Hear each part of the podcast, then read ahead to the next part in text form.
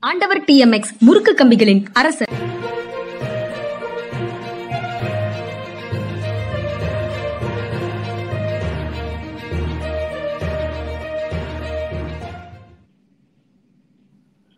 வணக்கம் இது மனிதா மனிதா. சார் வணக்கம் சார். வணக்கம்ங்க வணக்கம். சார் இன்னைக்கு இந்தியா டுடேல ஒரு செய்தி தலைப்பு பார்த்தேன். ராகுல் கீப்ஸ் இந்தியா லைவ் அப்படின்னு தலைப்பு இருந்தது. அதுக்கப்புறம் இன்னும் இன்னொரு தலைப்பு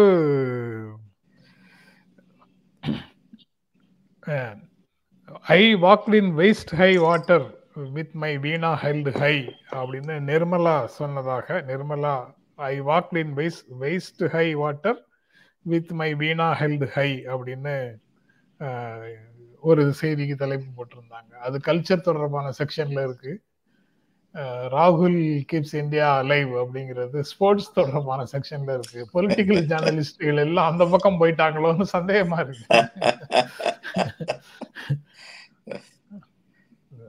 அதுக்கப்புறம் சார் பேரிடர் சவாலை எதிர்கொள்ள போதுமான நிதி கொடுங்க அப்படின்னு முதலமைச்சர் ஸ்டாலின் வந்து ஒன்றிய அரசிடம் கோரிக்கை வைத்திருக்கிறார் அப்படின்னு ஒரு செய்தி. அதுவும் வழக்கமாக நம்ம பேசிட்டு இருக்கிறோம். ரெண்டு தொடர்ந்து பேசிட்டு இருக்கிறோம். அதனால அவர் திரும்பவும் ஒரு கோரிக்கையை வைத்திருக்கிறார். நிதியமைச்சர் வந்துட்டு போனதுக்கு பிறகு அப்படிங்கறது வந்து ஒரு செய்தி சார். சில. விஷயங்கள். சொல்லுங்க சார். சில விஷயங்கள் வந்து எல்லாருக்குமே நம்ம வந்து தெளிவுபடுத்த வேண்டியிருக்கு. அதாவது இது ஒரு பேரிடரா இல்லையான்னு அறிவிக்கிற அத்தாரிட்டி வந்து ஹோம் மினிஸ்ட்ரிக்கு உண்டு. நிதியமைச்சர் எந்த ஆதாரத்தின் அடிப்படையில் இவர் அந்த அதிகாரத்தை கையில் எடுத்தார்? இதை பேரிடரா அறிவிக்க முடியாது. நாட்டுடைய பிரதம மந்திரி எந்த துறை சம்பந்தப்பட்ட முடிவையும் சொல்ல முடியும். ஏன்னா அவர் எல்லாத்துக்குமே வந்து ஹெட் நிதியமைச்சருக்கும் பேரிடருக்கும் சம்பந்தம் கிடையாது. இது முதல்ல தெளிவா தெரிஞ்சுக்கணும். இவங்கெல்லாம் வந்து எல்லாருமே வந்து விளையாடலாங்கிற மாதிரியான ஒரு டெண்டன்சியில் இருக்காங்க. அடுத்து என்ன சொன்னாங்க? இதை தேசிய பேரிடர் அறிவிக்க முடியாது. நேரு காலத்துல இருந்து பழக்கம் கிடையாதுன்னாங்க. இந்த நேஷனல் டிசாஸ்டர் மேனேஜ்மெண்ட் ஆக்ட் வந்தது ரெண்டாயிரத்தி ஆறுல. நேரு எப்ப இறந்து போனார்னு எல்லாருக்கும் தெரியும். ஆயிரத்தி தொள்ளாயிரத்தி அறுபத்தி நாலுல. இது ஒண்ணு. அடுத்து வந்து என்ன சொன்னாங்க சுனாமியவே நாங்க பேரிடர் அறிவிக்கலையே சுனாமி வந்தது ரெண்டாயிரத்தி நாலுல. நாலு இல்ல இந்த ஆக்ட் வந்தது ரெண்டாயிரத்தி ஆறுல. சரி அடுத்து வந்து என்ன சொல்றாங்க? இதை தேசிய பேரிடர் அறிவிக்க முடியாது. அது ஒரு பக்கம் விட்டுரும். இது தேசிய பேரிடர் அறிவிக்கிறதா இல்லையாங்கிறத முதல்ல இவங்களுக்கு இதுல எந்த அதிகாரம் கிடையாது. இது சொல்றது. கிடையாது. இது சொல்ல வேண்டிய பொறுப்பு உள்ளவங்க வந்து உள்துறை அமைச்சகம் அவங்க பேசணும் இவங்க பேசக்கூடாது. சரி உள்துறை அமைச்சரத்தை கலந்து ஆலோசிச்சுட்டு பேசுனாங்கன்னு சொல்லி வச்சுக்குவோம். இது தேசிய பேரிடர் அறிவிக்க வேண்டாம். இந்த ஆக்ட் வந்து என்ன சொல்லுது? இந்த ஆக்ட் படி நேஷனல் டிசாஸ்டர் மேனேஜ்மெண்ட் ஃபண்டுங்க ஒன்று ஒன்றிய அரசு கிட்ட இருக்கும். அந்த ஃபண்ட்ல இருந்து எல்லா மாநிலங்களுக்கும் கொஞ்சம் பணம் கொடுப்பாங்க. ஏன்னா பேரிடர்ங்கிறது வந்து இப்படிப்பட்ட ஒரு பேரிடர் தான் மிகப்பெரிய பேரிடர் தான் பேரிடர்னு இல்லை. ஒரு ரெண்டு தாலுகாக்கள் வந்து தண்ணியில மூழ்கினா கூட அதுவும் அந்த ரெண்டு தாலுகாக்களுக்கு பேரிடர். அந்த மாதிரி நிகழ்வுகள் வருடம் பூரா பல மாநிலங்கள்ல நடக்கும். அதனால அதை மீட்டப் பண்றதுக்குன்னு சொல்லி இவங்க வந்து இந்த இந்த ஸ்டேட் டிசாஸ்டர் மேனேஜ் எஸ்டிஎம்எஃப் அப்படின்னு சொல்லி நிதி வந்து அலாட் பண்றாங்க அலோகேட் பண்றாங்க. இந்த நிதி அலோகேட் பண்றது வந்து அந்த மார்ச் முப்பத்தொன்னுக்குள்ள அந்த ஸ்டேட் கவர்மெண்ட் கொடுத்துதான் தீரணும். வேற வழி கிடையாது. இந்த மாதிரி எங்களுக்கு பேரிடர் இருக்கு நீங்க கொடுங்கன்னு சொல்லி கேட்டா. அடுத்து என்ன சொல்லுது அந்த ஆக்ட் எஸ்டிஎம்எஃப் மூலமாக சமாளிக்க முடியாத அளவுக்கு ஒரு பேரிடர் ஒரு டிசாஸ்டர் இருந்ததென்றால் அதற்கு இந்த என்டிஎம்எஃப்ல இருந்து பணம் கொடுக்கணும். இதை வந்து அது சொல்லுது. இப்ப அப்படிப்பட்ட ஒரு டிசாஸ்டர் இருக்கா இல்லையா? நீங்க தேசிய பேரிடர் சொல்ல வேண்டாம். மாநில பேரிடர்னே சொல்லிருக்கீங்க அப்படிப்பட்ட ஒரு பேரிடர் இருக்கா இல்லையா? பாதிக்கப்பட்ட இத்தனை மக்களுக்கும் கொடுக்குற அளவுக்கு நீங்க வந்து எஸ்டிஎம்எஃப்க்குன்னு ஒரு பட்ஜெட் பணம் கொடுத்துருக்கீங்களே அதுக்குள்ள கொடுக்க முடியுமா? நீங்க திரும்ப திரும்ப என்ன சொன்னா ஏற்கனவே அந்த பணத்தை எல்லாத்தையும் கொடுத்துட்டேன். இது இவங்க பேச்சில் வந்து I feel very sad to say it ஒரு பெரிய அமைச்சகத்தோட பொறுப்புல இருக்க ஒருத்தங்கிட்ட வந்து பண்பான ஒரு பேச்சு இருக்கணும். ஒரு எஜமானத்துவம் இருக்கக்கூடாது. அவங்க பேசுறேன்னா என்னவோ நாங்க இந்த ஃபண்டுக்கெல்லாம் உரிமையாளர் நாங்க உங்களுக்கு கொடுக்க வேண்டியது கொடுத்துட்டோம் இதுக்கு மேல கொடுக்க மாட்டோம் அப்படிங்கிற மாதிரி துள்ள பேசுறாங்களே. இந்த இந்த நிதி ஒன்றிய அரசுக்கோ மாநில அரசுக்கோ சொந்தமானது இல்லை மக்களுக்கு சொந்தமானது. இது முதல்ல தெரிஞ்சுக்கணும். மக்களிடமிருந்து பெறப்பட்ட நிதி.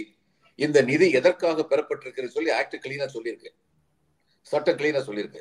இப்படிப்பட்ட ஸ்டேட்மெண்ட் வந்து நிதியமைச்சர் சொல்லும் பொழுது அவர் மக்களை குழப்புகிறார் அப்படின்னு கண்ணியமா சொல்லலாம். அரசியல்வாதி சொன்னா மக்களை ஏமாற்றுகிறார்பாங்க நான் அந்த வார்த்தையை பயன்படுத்த விரும்பலை. ஆனா மக்களை குழப்புகிறார் அப்படிங்கிறது உண்மை. உண்மை நிலையை சொல்ல மாட்டேன்கிறார் அப்படிங்கிறது உண்மை. அதனால எனக்கு விளங்கல இவர் ஏற்கனவே முடிவெடுத்துட்டாங்க. நிர்மலா சீதாராமன்ஜி வந்து முடிவெடுத்துட்டாங்க. இதை நாங்க தேசிய பேரிட இது பண்ண மாட்டோம் இன்னொன்னு சொல்லிட்டாங்க. உள்துறை அமைச்சகம் வந்து ரெண்டு ஹெலிகாப்டர் வந்து நான் கேட்டுக்கிட்டதுனால அமித்ஷாவுக்கு உடனடியாக அனுப்புனாரு. இது எல்லாம் வந்து குடும்பத்து விவகாரம் மாதிரி தெரியுது இவங்க பேசுறது பார்த்தா. சட்டம் என்ன சொல்லுது? இந்திய நாட்டில் ஒரு மாநிலத்துல சட்டம் ஒழுங்கு சீர்குலைக்கப்பட்டு விட்டதுன்னு சொல்லி அந்த மாநில அரசை டிஸ்மிஸ் பண்ணிட்டாங்கன்னு வைங்க. அந்நியாரும் ஒன்றிய அரசு வந்து தன்னிச்சையாக ராணுவத்தை அனுப்பலாம். இதை தவிர இந்த ப்ரொவிஷனை தவிர இந்திய நாட்டுடைய ராணுவம் எந்த மாநிலத்திற்குள் செல்வதாக இருந்தாலும் அந்த மாநிலத்தின் அனுமதி இல்லாமல் அந்த மாநிலத்தின் வேண்டுகோள் இல்லாமல் அவங்க நுழைய முடியாது. இதுதான் சட்டம். அப்போ இந்த மாநிலம் வந்து வேண்டுகோள் விடுத்துச்சு. இன்னொன்னு சொல்றேன். இந்த மாநிலம் வேண்டுகோள் விடுக்கும் போது ராணுவம் வந்து அதை நாங்க யோசிக்கிறோம்னு சொல்ல முடியாது. சட்டம் என்னன்னா எப்ப எந்த அளவுக்கு சட்டம் கிளியரா இருக்குன்னா நான் இதுல வந்து மாவட்ட ஆட்சியரா இருந்த போது மிஸ்ஸஸ் காந்தி இறந்து போயிட்டாங்க. இறந்து போன நேரத்துல கல்கத்தால வந்து அவங்க ராணுவத்தை கூப்பிட்டாங்க. கல்கத்தால வந்து நிலைமை கட்டுக்கடங்கவில்லைன்னு சொல்லி ராணுவத்தை கூப்பிட்டாங்க. ஆனா எங்க மாவட்ட ஆட்சியர் வந்து ரொம்ப ஸ்ட்ராங் லேடி மிஸ்ஸஸ் ராணு கோஷ்னு அவங்க சொன்னாங்க என்னுடைய காவல்துறையை வைத்து என்னுடைய மக்களை நான் கட்டுப்பாட்டிற்குள் கொண்டு வர முடியும் அப்படின்னு சொன்னாங்க. எங்க எல்லாருக்கும் உத்தரவுப்பட்டாங்க go and explain to the people I don't want army to come here அப்படின்னா என்னோட இன்னபிஷியன்ஸை காமிக்குது. கட்டுக்கடங்குற ஒரு சூழ்நிலையில் நான் ஆர்மியை கூட்டு வர மாட்டேன் அப்படின்னு சொன்னாங்க. மாவட்ட ஆட்சியர் ராணுவத்தை கூப்பிட்டா ராணுவம் வரணும். இதுதான் சட்டம். இப்ப லோக்கல் கமாண்டன்ட் இருப்பாங்க. இப்ப சீஃப் செக்ரட்டரி என்ன செஞ்சிருப்பாரு?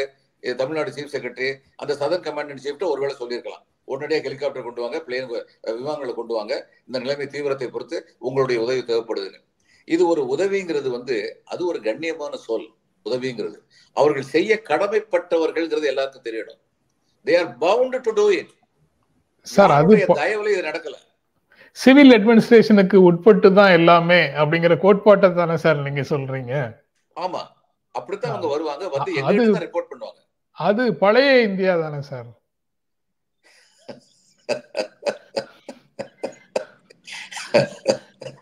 சரி. சிவில் அட்மினிஸ்ட்ரேஷனே இல்லாத இந்தியாவை உருவாக்க நினைப்பவர்கள் சிவில் அட்மினிஸ்ட்ரேஷன் பத்தி ஏன் கவலைப்படுவாங்கன்னு கேக்குறீங்க? விளங்குது.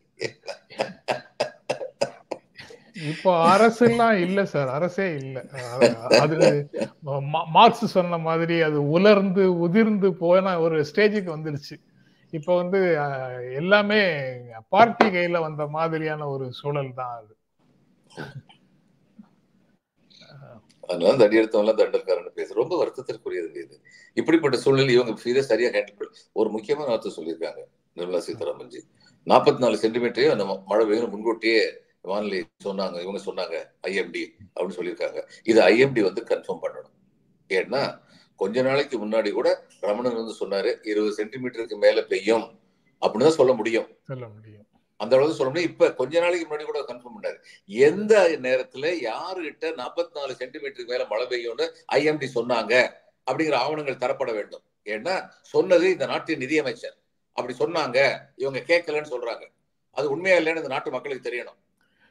நாற்பத்தி நாலுக்கும் காயல் பண்ணத்துல பெய்த மழைக்கும் இடையில உண்டான வேறுபாடே அதே பெரிய வேறுபாடு அதே பெரிய வேறுபாடு. பெரிய வேறுபாடு. அது அன்பிற்பாடா இருந்தாங்க. இதெல்லாம் வந்துங்க ஒரு விவரம் தெரியாத மூன்றாம் தர அரசியல்வாதி பேசுறதை என்னால புரிஞ்சுக்க முடியும். இயற்கையுடைய சீற்றத்தை எதிர்த்து யார் வந்து நிக்க முடியும்? நூத்து நூ ஏறக்குறைய நூறு சென்ட் தொண்ணூத்தி நாலு சென்டிமீட்டர் மழை வந்து காயல்பட்டத்துல பெய்யும் போது உங்களுடைய ஹெலிகாப்டர் அங்க இறங்க முடியாது. அப்ப நம்ம சொல்லவா ஒன்றிய அரசுக்கு வந்து பிரயோஜனமே இல்லை ஹெலிகாப்டரே கொண்டு வந்து நிப்பாட்டல அப்படின்னு சொல்லவா? அடுத்து இன்னொன்னு எவ்வளவு சீப் அரசியல்னா இவர் இந்த நேரத்துல இங்க வராம இதுக்கு போயிட்டாரு? டெல்லி போயிட்டாரு. கூட்டம் இந்தியா கூட்டணியில வந்து கலந்துக்கிறது போயிட்டாரு. இவர் வந்து பிரதம மந்திரி வந்து பார்க்க நைட்ல பத்து மணிக்கு போய் பார்த்தாரு. உண்மை என்னன்னா பிரதம மந்திரி பாக்குறதுக்கு இவங்க டைம் கேட்டாங்க. இவங்க கேட்டது முற்பகல்லையோ பிற்பகல்லையோ கேட்டாங்க. முதல்ல அந்த டயத்தை கொடுக்குறேன்னு சொன்னவங்க அதுக்கப்புறம் நேரத்தை மாத்தினது பிரதம மந்திரியுடைய அலுவலகம். நைட்ல பத்து மணிக்கு வாங்கினாங்க. அந்நேரம் பொறுமையா காத்திருந்து முதல்வர் வந்து அவர் போய் சந்திச்சாரு. நம்முடைய சிரமங்களை சொன்னாரு.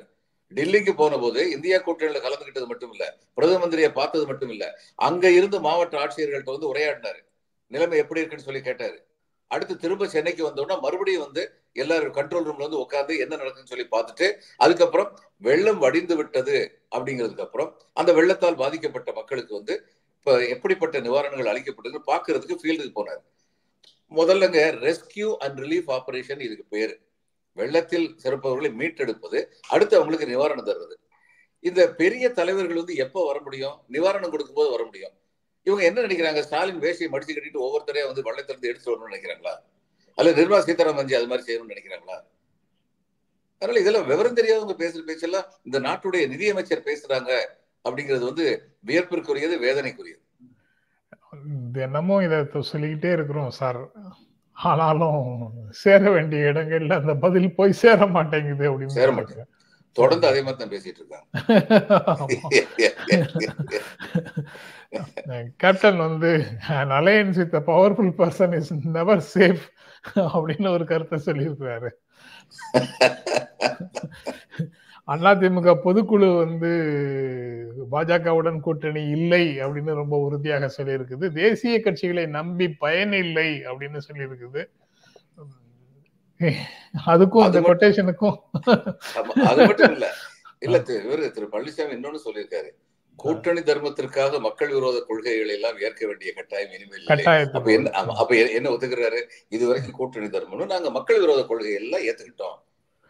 ஆமா சார் அது- முன்னாடியே சொல்லிட்டாரு சார். ஒத்துக்கிட்டோம். கூட்டணி தர்மத்துக்காக தான் ஒத்துக்கிட்டோம். அதெல்லாம் நல்லது இல்ல. ஆனா ஒத்துக்கிட்டோம் அப்படின்னு சொல்லிட்டாரு. காங்கிரஸ் பிஜேபி கவர்மெண்ட் வந்து தமிழ்நாட்டை வஞ்சித்தது. காங்கிரஸ் கவர்மெண்ட்டும் சரி பிஜேபி கவர்மெண்ட்டும் சரி வஞ்சித்தது அப்படின்றதும் அவங்க சொன்னதாக டைம்ஸ் ஆஃப் இந்தியால இருக்கு. டைம்ஸ் ஆஃப் இந்தியா தான் நினைக்கிறேன். ஒரு ஆங்கில நாளிதழில் இருக்கு. Congress BJP governments cheated TN அப்படின்னு ஒரு ஒரு செய்திக்கு தலைப்பு போட்டிருக்காங்க. ஒரு ஆங்கில நாளிதழில். எம்ஜிஆர் ஜெயலலிதா எல்லாரும் வஞ்சிக்கப்பட்டார்கள் அப்படின்னு அதுக்கு அர்த்தமாகுது. காங்கிரஸோடு இவங்க கூட்டணியில இருந்தாங்க. பிஜேபியோட இவங்க கூட்டணியில இருந்தாங்க. இவர் முதலமைச்சராக இருந்த முழு பீரியடும் பிஜேபியோட கூட்டணியில இருந்தாரு.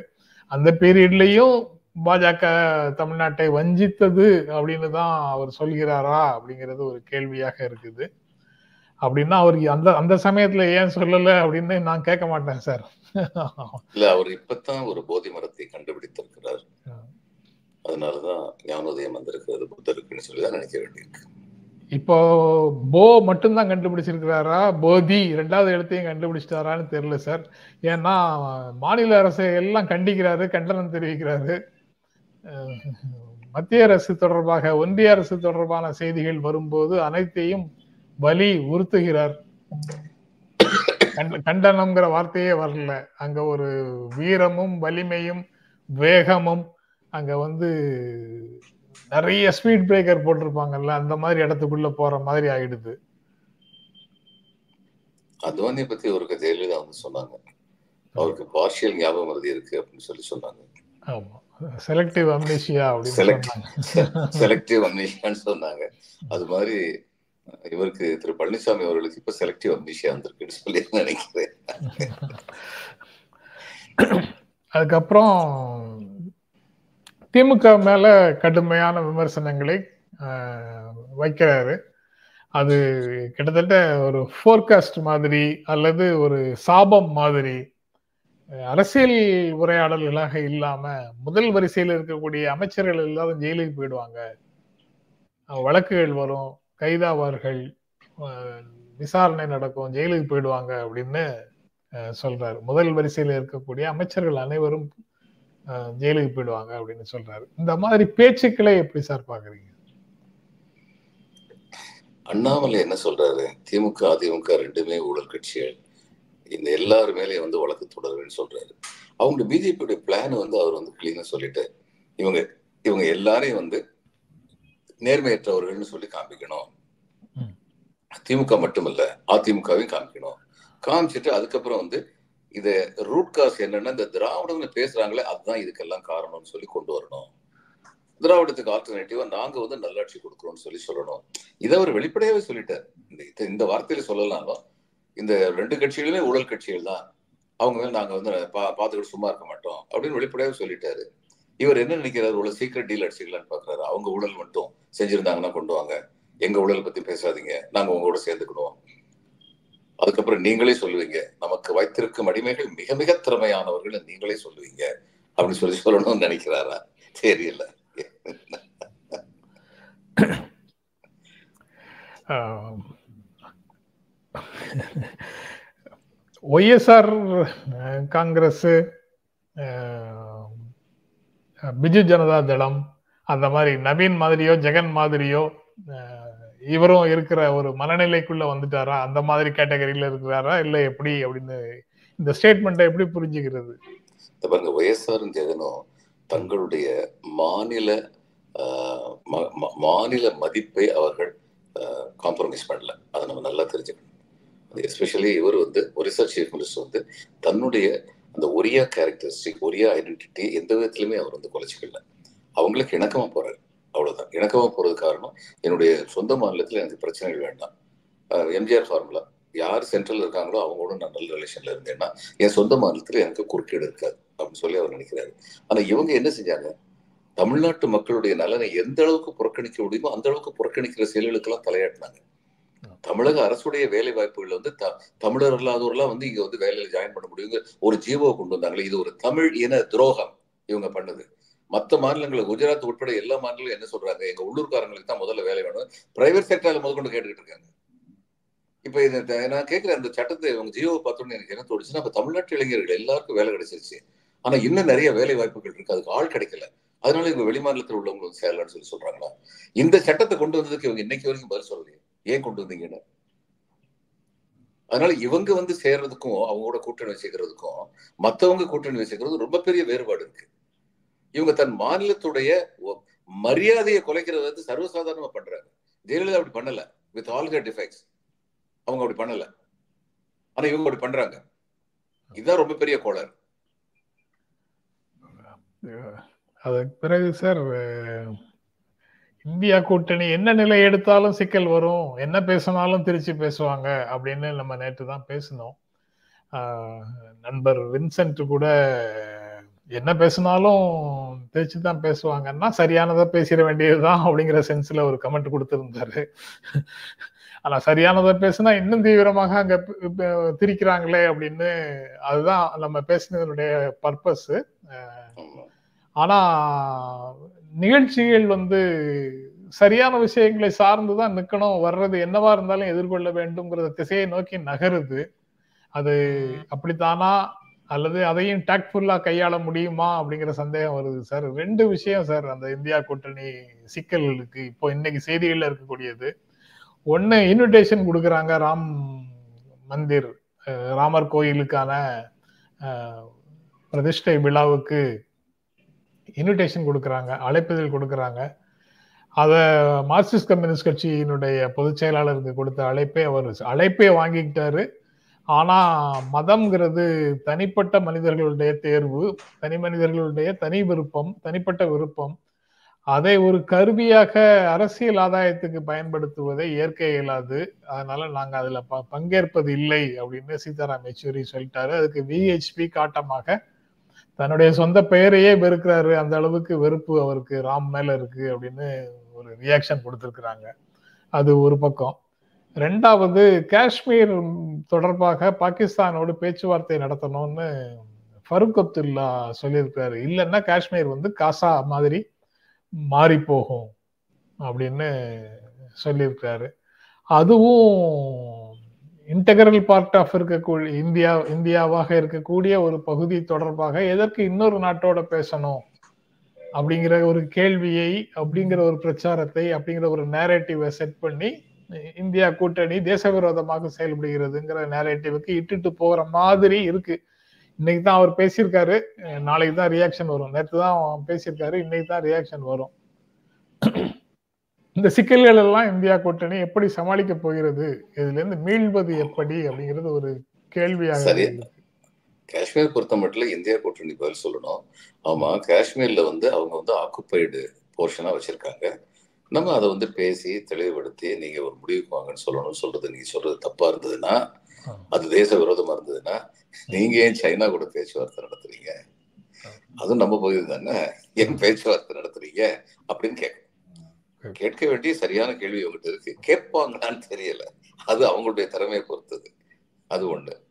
இன்னொன்னு இந்த இன்விடேஷன் வந்து கவர்மெண்ட் சைடுல இருந்து போச்சுங்களா? சீதாராம் யெச்சூரி சிபிஎம் அந்த பிஜேபி கமிட்டி தான் சார் பண்றாங்கன்னு நினைக்கிறேன். அயோத்தியா டெம்பிள் கமிட்டில இருந்து தான் பண்றாங்கன்னு நான் நினைக்கிறேன். அப்படி இருக்கும்போது அப்படி இருக்கும்போது சீதாராம் யெச்சூரி சொன்ன மாதிரி இவங்க சொல்லலாம். நீங்க வந்து இந்துக்களை அழையுங்கள். நாங்க அரசியல் கட்சிகள் எல்லாருக்கும் பொதுவானவங்க. நீங்க வந்து ஒரு கமிட்டி வச்சிருக்கீங்க. உங்களுடைய மதத்து மேல உங்களுக்கு நம்பிக்கை இருக்கு. நீங்க எங்களுடைய கட்சியை சேர்ந்தவர்களே இண்டிவிஜுவலா நீங்க கூப்பிடுறத பத்தி எங்களுக்கு ஒண்ணும் இல்லை. ஆனா அரசியல் கட்சி என்ற முறையில் இந்த மாதிரி பார்ட்டிசிபேட் பண்ணக்கூடாது அப்படின்னு நினைக்கிறோம். அப்படின்னு சொல்லி தங்களுடைய நிலையை தெளிவுபடுத்தலாம். ஏன்னா காங்கிரஸ் மத்த கூட்டணி கட்சிகளுக்குள்ளேயே இந்த இதுக்கு போகணும்னு சொல்லிட்டு சில பேர் முன்னிறுத்திட்டு இருக்காங்க. அந்த அழைப்பை ஏத்துக்கணும் நான் சொல்றது என்னன்னா நீங்க அழைப்பு வந்து சம- சம- சமாஜ்வாதி கட்சியினுடைய டிம்பிள் யாதவ் அவங்க வந்து இன்விடேஷன் வந்தா நான் போவேன். ஆனா எனக்கு இன்னும் இன்விடேஷன் வரல. அப்படி வராம இன்விடேஷன் வராம அந்த நாள் அன்னைக்கு போக முடியலன்னா நான் அதுக்கப்புறம் தனிப்பட்ட முறையில நான் போவேன் அப்படின்னு சொல்றாங்க. இந்த மாதிரி சொல்றது கரெக்ட் இது தாராளமா ஆமா. சொல்றது கரெக்ட் இதே மாதிரியான கேள்வியை வந்து மகாஜன் அப்படிங்கிற கிரீஷ் மகாஜன் மகாராஷ்டிரா அமைச்சர் வந்து ஏதோ பேசும்போது உத்தவ் தாக்கரே அணியில இருக்கக்கூடிய சஞ்சய் ராவத் வந்து ராம் மந்திர் ராமர் கோயில் அயோத்தியில ராமர் கோயில் கட்டினதுக்கு தனிப்பட்ட முறையில உன்னோட கான்ட்ரிபியூஷன் என்னய்யா? அப்படின்னு கேட்டிருக்காரு. எங்களை விட எங்களை விட உனக்கு ஏதாவது அதிகமா இருக்கா? அப்படின்னு கேட்டிருக்காரு. அவங்களும் இந்தியா கூட்டணிக்குள்ள இருக்கிறாங்கல்ல. அதாங்க இந்தியா கூட்டணி. பிரச்சனை என்னன்னா நம்ம ஏற்கனவே பேசியிருக்கோம். வாஜ்பாயுடைய காலத்துல வந்து கொஞ்சம் ரைட் ஆஃப் சென்டரா பிஜேபி இருந்தாங்க. காங்கிரஸ் வழக்கம் போல கொஞ்சம் லெஃப்ட் ஆஃப் சென்டரா இருந்தாங்க. இப்ப இவங்க வந்து திரு மோடி அவருடைய தலைமையில் உள்ள பிஜேபி வந்து ரொம்ப எக்ஸ்ட்ரீம் ரைட் ஆஃப் சென்டரா பல விஷயங்களை போயிட்டு இருக்காங்க. அப்ப இவங்க வந்து அந்த எக்ஸ்ட்ரீம் ரைட் ஆஃப் சென்டரா போறதுனால இம்பேலன்ஸ் உருவாகுதுங்கிறதுனால அதை தவிர்க்கிறதுக்கு இவங்க வந்து இன்னும் கொஞ்சம் லெஃப்ட் ஆஃப் சென்டரா போக வேண்டிய கட்டாயத்தில் இருக்காங்க. போயிருக்காங்க. தலைமை பொறுத்த மட்டும் ஆனா தலைமை அப்படி போயிருக்கே ஒழிய அந்த மிடில் லெவல் லீடர்ஸ் இருக்காங்க. Immediately after the primary leadership Kharge இவர் ராகுலுக்கு அடுத்து கீழே உள்ளவங்கள உங்க கமல்நாத் ஆகட்டும் வரிசையா சொல்ல முடியும். அவங்கள வந்து சாஃப்ட் ஹிந்துத்துவாஸ் இதை எதிர்த்து நம்ம எப்படி அரசியல் பண்ண முடியும்? அதையும் சேர்த்து நம்ம அதோட சேர்ந்து தானே இது பண்ணணும்னு சொல்லி சொன்னா இவங்கெல்லாம் அங்கேயே போயிடுறது நல்லது. காங்கிரஸ் அப்படிப்பட்ட ஒரு முடிவு வந்து துணிஞ்சு எடுக்கணும். இளைய தலைமுறையில வந்து மதச்சார்பின்மையை நம்புகின்ற நாம இது இந்தியா எல்லோருக்கும் சொந்தம் என்று எண்ணுகின்ற நார்த் இந்தியால அப்படி எண்ணுகின்ற இளைய தலைவர்கள் நிறைய பேர் இருக்காங்க. அவங்க தான் மக்கள்கிட்ட போய் சொல்ல முடியும். இப்படி இந்தியா எல்லாருக்கும் சொந்தம் சொல்லும்போது இது இந்துக்களுக்கு விரோதமானது அல்ல. இவங்க இந்துக்களுக்கு மட்டும்தான் சொந்தம்னு சொல்லி சொல்லும்போது என்ன பண்றாங்க? கொஞ்ச நாள் இங்க குழப்பத்தை தானே உண்டு பண்ண பாக்குறாங்க. நம்ம அமைதியா வாழணுமா வேண்டாமா? இந்த நாடு எல்லாருக்கும் தானே சொந்தமா இருக்கு அப்படிங்கிறத அவங்க வந்து எஃபெக்டிவா போய் சொல்ல முடியும் கிரவுண்ட்ல இது காங்கிரஸுக்கு வந்து இது வந்து it's very important moment in its history அவங்க இந்த முடிவு எடுக்கணும். எடுத்து இளைய தலைமுறை வந்து மேலே கொண்டு வரணும். ஒண்ணு தெரியணும். மிசர் காந்தி பீரியட்ல வந்து மாநில தலைமை வலிமை பெற்றதாக இருக்கக்கூடாதுன்னு அவங்க நினைச்ச காரணத்தினால அப்படிப்பட்ட தவறான அட்வைஸ் அவங்களுக்கு போன காரணத்தினால இன்னைக்கு எத்தனை மாநிலங்கள்ல காங்கிரஸ் வந்து தன்னுடைய பொறுப்பை இழந்திருக்கு? அடிப்படை காரணம் அதுதான். ஒய்எஸ்ஆருக்கு அப்புறம் அவருடைய பையன் வந்து கொண்டு வந்திருக்கலாம். காங்கிரஸ் கிட்டேயே தான் அந்த இது ஆட்சி இருந்திருக்கும். அவர் இவங்களுக்கு கட்டுப்பட்டு இருந்திருப்பாரு. ஆனா அவருக்கு கொடுக்க கூடாது இன்னொருத்தருக்கு கொடுக்கணும் இப்படி எல்லாம் சொல்றது போல எதை சாதிச்சாங்க? இது மாதிரி பல மாநிலங்களை சொல்லலாம் காங்கிரஸ் மறுபடியும் அந்த தவறு காங்கிரஸ் நிகழ்த்தி விடக்கூடாது. இளைய தலைமுறையை இனங்காண வேண்டும். அவர்களுக்கு பொறுப்புகள் அளிக்க வேண்டும். அது காங்கிரஸ் கட்சி வந்து அந்த மாதிரி மாநில தலைவர்களை மதிச்சு பேச்சுவார்த்தை நடத்திட்டு இருக்கு. சார் ரெண்டாயிரத்தி இருபத்தி நாலு தேர்தலை எதிர்கொள்வது எப்படி? கூட்டணியோட என்ன பேச்சுவார்த்தை நடத்தணும் அப்படின்றதெல்லாம் மாநில தலைவர்களோட கலந்து பேசுறாங்க. அவங்க அவங்க உருவாக்கிய அந்த குழு இருக்குல்ல நேஷனல் அலையன்ஸ் கமிட்டி அந்த கமிட்டி ஃபைனலைஸ் பண்ணலாம்னு கூப்பிடும்போது கூட நாங்க அந்த கமிட்டி மீட்டிங் நடத்துறதுக்கு முன்னாடி நாங்க ஸ்டேட் லீடர்ஸ் எல்லாரோடையும் பேசிட்டு தான் நாங்க வர முடியும் அப்படின்னு சரியான அணுகுமுறை தான் ஆனா நாங்க ஸ்டேட் கவர்மெண்ட் ஸ்டேட் லீடர்ஸோட பேசுவோம். அவங்க சொல்றது எல்லாத்தையுமே கேட்க மாட்டோம் அப்படின்னு மறைமுகமா சொல்லிட்டாங்க. ஸ்டேட் லீடர் சொல்றதை கேட்போம்னு சொல்றேன். ஸ்டேட் லீடர் கூட நாங்க ஆலோசிப்போம். ஆமா. அது சரியான அணுகுமுறை நினைக்கிறேன். அது கரெக்ட் தான். அது புரிந்து கொள்ள முடியுது. அதுதான் அப்படிதான் இருக்க முடியும். அப்படிதான் இருக்க முடியும். ஸ்டேட்ல சொல்றது எல்லாத்தையும் இம்ப்ளிமெண்ட் பண்ண முடியாது. அப்படி டிஃபரன்ஸ் இருந்ததுன்னு வச்சுக்கோங்க. இப்போ பீகார்ல பேசியிருக்கிறாங்க. பீகார்ல எல்லாம் கரெக்டா சொல்லியிருக்காங்க பீகார் லீடர்ஸ் வந்து கரெக்டா சொல்லியிருக்காங்க ஏற்கனவே we are having a political front அது RJD JDU left parties Congress நாலு பேரும் சேர்ந்து இருக்கக்கூடிய அணி வந்து இருக்கு. அதனால நம்ம வந்து எவ்வளவு சீட்டு கொடுக்குறாங்கங்கிறத பத்தி நம்ம கவலைப்பட வேண்டியது இல்லை. ஜெயிக்கிற கேண்டிடேட் லிஸ்ட்டை ரெடி பண்ணிக்கோங்க. அதை ஃபோக்கஸ் பண்ணிக்கோங்க. அந்த ஆட்களுக்கு தொகுதிகளை மட்டும் வாங்குங்க. நாலு பேர் உறுதியா ஜெயிப்பாங்கன்னு நீங்க ரெடி பண்ணீங்கன்னா அந்த நாலு பேருக்கு நாலு சீட்டை மட்டும் வாங்குங்க. பத்து சீட்டு வேணும் எங்களுக்குன்னு கேட்டு தோக்கறவனெல்லாம் நிறுத்தி தோக்கடிக்க வேண்டாம். நமக்கு ஸ்ட்ரைக் ரேட்டு தான் முக்கியம் அப்படின்னு ஸ்டேட் லீடர்ஸும் சொல்லியிருக்கிறாங்க. சரியான சரியான புரிதல் சரியான புரிதலாக இருக்கு. காம்ப்ரமைசஸுக்கு தயாரா சமரசங்களுக்கு தயாராக இருக்கிறோம் அப்படின்னும் அவங்க சொல்லியிருக்கிறாங்க. ஆனா அது பீகார்ல மட்டும்தான் இருக்கு. மற்ற மாநிலங்கள்ல இருக்கிற மாதிரி தெரியல. தெரியல. அடுத்து யூபியில் அது மாதிரி வரணும். யூபியில் அது மாதிரி வரணும். யூபியில வந்து பிஎஸ்பியையும் உள்ள கொண்டு வருவதற்காக அவங்க எஸ்பியை போய் அழுத்துறாங்க. அது ஏதோ காங்கிரஸும் பிஎஸ்பியும் ஏதோ ஒரு டீலுக்கு வந்துட்ட மாதிரி தெரியுது. அதனால அவங்க எல்லாரையும் சேர்த்து கொண்டு போறதுக்கு புஷ் பண்றாங்க. ஆனா இவர் பிஎஸ்பி வந்தா நான் கூட்டணியை விட்டே வெளியே போயிடுவேன் அப்படின்னு அகிலேஷ் சொல்றாரு. அதுல காங்கிரஸினுடைய லோக்கல் லீடர்ஸ் வந்து யாதவ் கம்யூனிட்டி வந்து அகிலேஷ்ட இருந்து ட்ரிஃப்ட் ஆகி பிஜேபி பக்கம் நகருது. முஸ்லீம் ஓட்ஸால மட்டும்தான் இப்ப அவர் ஜெயிச்சிட்டு இருக்காரு. ஆனா பார்லிமெண்ட் எலெக்ஷன்ல முஸ்லிம்ஸ் வந்து சாலிடா ராகுல் பின்னாடி தான் நிக்கிறாங்க. அதனால காங்கிரஸை தள்ளிட்டுலாம் அவர் ஒன்றும் செஞ்சிட முடியாது. அதனால பெரிய அணிக்காக ஒரு முயற்சிக்கு அவர் சம்மதிச்சுதான் ஆகணும்னு பேசுறாங்க. ஆனா அது எப்படி அங்க ரிசீவ் ஆகும் என்னங்கிறது தெரியல. பார்ப்போம். இந்த காம்பினேஷன் வந்தா அது வந்து கிரவுண்ட்ல டிரான்ஸ்ஃபர் ஆகுமா அப்படிங்கிற சந்தேகங்களையும் அது எழுப்புது. கடந்த காலங்கள்ல அப்படி ஒரு சிக்கல் வந்தது. ஏன்னா அது சோசியல் பேஸ அடிப்படையாக வச்சு இந்த அரேஞ்ச்மெண்ட்ஸ் எல்லாம் இருக்கிறதுனால அங்க வந்து தலித் வாக்குகள் வந்து யாதவுக்கு டிரான்ஸ்ஃபர் ஆகுமா யாதவ் வாக்குகள் அவர்களுக்கு டிரான்ஸ்ஃபர் ஆகுமாங்கிற கேள்விகளையும் முன்வைக்கிறாங்க. எல்லா வாக்குகளும் பிஜேபிக்கு எப்படி டிரான்ஸ்ஃபர் ஆகுதுங்கிறத யாரும் கேட்க மாட்டேங்கிறாங்க. இப்படி கேட்டு கேட்டு எல்லாத்துக்கும் கட்ட போட்டுக்கிட்டே இருக்கிற மாதிரி தெரியுது. எல்லா எல்லா சாதி வாக்குகளும் பிஜேபிக்கு டிரான்ஸ்ஃபர் ஆகுது. அதுல ஒரு சிக்கலும் இல்லை. பழங் பழங்குடியினர் வாக்கு ஆகுது பட்டியலின வாக்குகள் ஆகுது ஓபிசி வாக்குகள் ஆகுது பிராமின்ஸ் ராஜ்புத் வாக்குகள் ஆகுது எல்லாம் ஆகுது. பிராமின்ஸ் ராஜ்புத் வாக்குகள் அப்படியே பிஜேபி போயிடும் அப்படியே போயிடும். அப்படி போகும்போது இவங்க அதை எதிர்பார்த்துக்கிட்டு மத்தவங்கள கவனிக்காம இருக்கக்கூடாது. இப்ப மத்திய பிரதேசல வந்து ஓபிசி வாக்குகள் வந்து பிஜேபிக்கு அதிகமா போயிருக்கு. இவங்க ஓபிசிக்கு இவ்வளவு குரல் கொடுக்குறாங்க. அப்போ ஓபிசி மக்கள் மத்தியில இவங்க போய் சொல்லணும். இது எல்லாத்துக்குமே வந்து மேல இருந்து ராகுல் காந்தியோ காந்தியோ மட்டும் பேசினா பத்தாது. நம்ம அடிக்கடி சொல்லிட்டே இருக்கோம். Go to the villages reach out to the people அவங்களுக்கு புரியுற மொழியில பேசுங்க. அதுல மோதி ரொம்ப திறமையா பேசுறாரு. அவங்களுக்கு புரியுற மொழியில பேசுவார். உண்மையை பேசுறாரா இல்லையாங்கிறது வேற விஷயம். அவர் இந்த நாட்டிலே நாலு கோடி பேருக்கு வீடு கட்டி கொடுத்துருக்கேன் அப்படிம்பாரு. அந்த வீடு கட்டி கொடுத்ததுல அந்த வீடு வாங்குனாங்களே அவங்களுடைய கான்ட்ரிபியூஷன் எவ்வளவுங்கிறத பத்தி பேச மாட்டாரு. ஆனா அவர்கிட்ட அந்த திறமை இருக்கு. அந்த திறமை உள்ளவர்கள் இருக்காங்க. லலு பிரசாத் யாதவ்ட்ட அந்த திறமை இருக்குது. He had that effectiveness to connect with the people immediately இன்னைக்கு சீதாராமையாட்ட இருக்கு சிவகுமார்ட்ட இருக்கு. இவங்க பீப்புளோட கனெக்ட் பண்றாங்க. கமல்நாத் பீப்புளோட கனெக்ட் பண்ண மாட்டாரு. ஃபியூடல் ஃபியூடல் லார்ட் சில பேர்த்தோட கனெக்ட் பண்ணுவார் இதுதான் உண்மை. கசப்பான உண்மை. ஆனா இதுதான் உண்மை. ஆ நீங்க சித்தராமையான்னு சொன்ன உடனே நினைவுக்கு வருது சார். அந்த செய்தியும் இன்னைக்கு நாளிதழ்கள்ல இருக்குது. வேலையில்லாத இளைஞர்களுக்கு மூவாயிரம் ரூபாயும் பட்டதாரிகளுக்கு மூவாயிரம் ரூபாயும் டிப்ளமோ ஹோல்டர்ஸுக்கு ஆயிரத்தி ஐநூறு ரூபாயும் கொடுக்கறதாக கொடுத்த வாக்குறுதி ஒன்று வந்து நிறைவேற்றாமல் பெண்டிங் இருந்தது. அதுக்கான ரிஜிஸ்ட்ரேஷன் ஆரம்பிச்சிட்டோம் அப்படின்னு அந்த திட்டத்தை தொடங்கிட்டாங்க. அது அதுவும் ஒன்று செய்திகளில் இருக்கு. இந்த காங்கிரஸ் தொடர்பான செய்தி பஞ்சாப்ல ஆம் ஆத்மியோட கூட்டணியே வேண்டாம் அப்படின்னு அந்த மாநிலத்தில் உள்ளவங்க கூட்டத்தில் வந்து சொல்லியிருக்கிறாங்க. நம்ம முதல்ல பேசின மாதிரி அவங்க சொல்றத கேட்டுக்கிட்டாங்க இவங்க. என்ன முடிவு இவங்க எடுக்க போறாங்க? It it will be considered அப்படின்னு மட்டும் சொன்னதாக செய்திகளில் சொல்றாங்க. அதோட அந்த செய்தி ஓவர் சார்.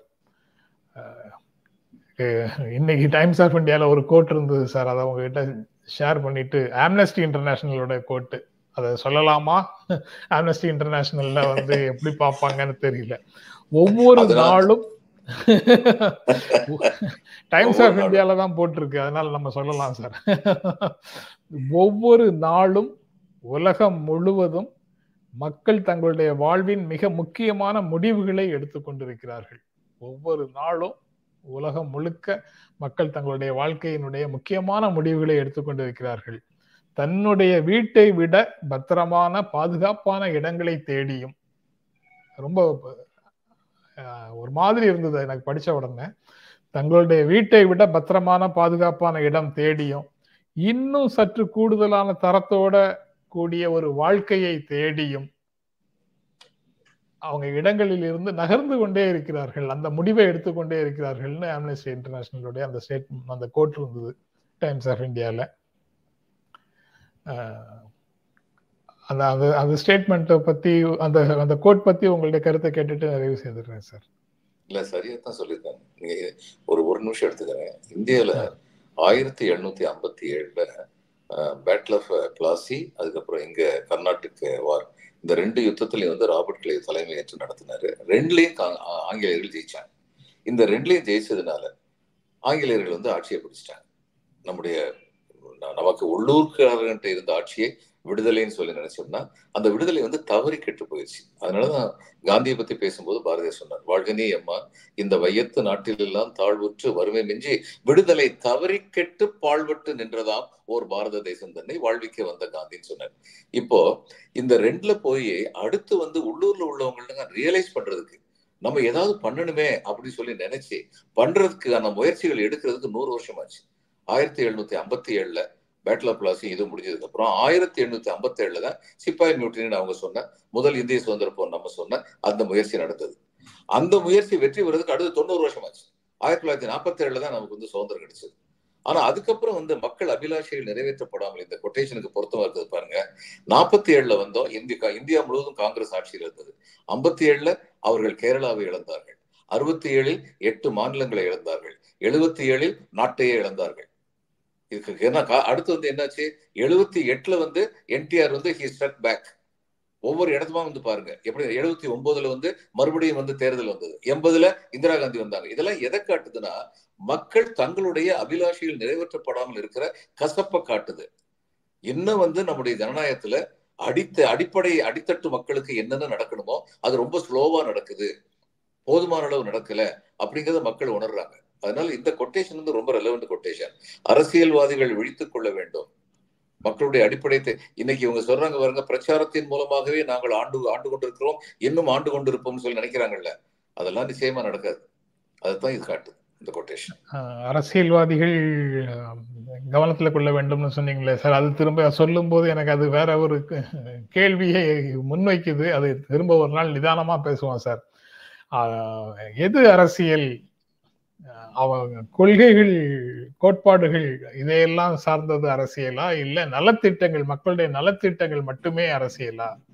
அப்படிங்கிற ஒரு கேள்வி வருது. பட் இன்னைக்கு இது- இதுக்கு மேல வேண்டாம் சார். நிகழ்ச்சி நிறைவு செய்வோம். ஒண்ணே ஒண்ணு மட்டும் சொல்லி முடிச்சுறேன் கொள்கைகள் கோட்டு கோட்பாடுகள் மக்களுடைய நலத்திட்டங்களை கொண்டு வருவதாக இருக்க வேண்டும். இருக்க வேண்டும் சரி. ஆ. இதை இன்னும் விரிவுபடுத்தி நிறைய பேசணும். Right sir. ரொம்ப நன்றி சார். நாளை தொடர்ந்து பேசுவோம் சார் வணக்கம் வணக்கம். நண்பர்களே உங்களுக்கும் எங்கள் அன்பும் நன்றியும். மீண்டும் சந்திப்போம். நன்றி வணக்கம்.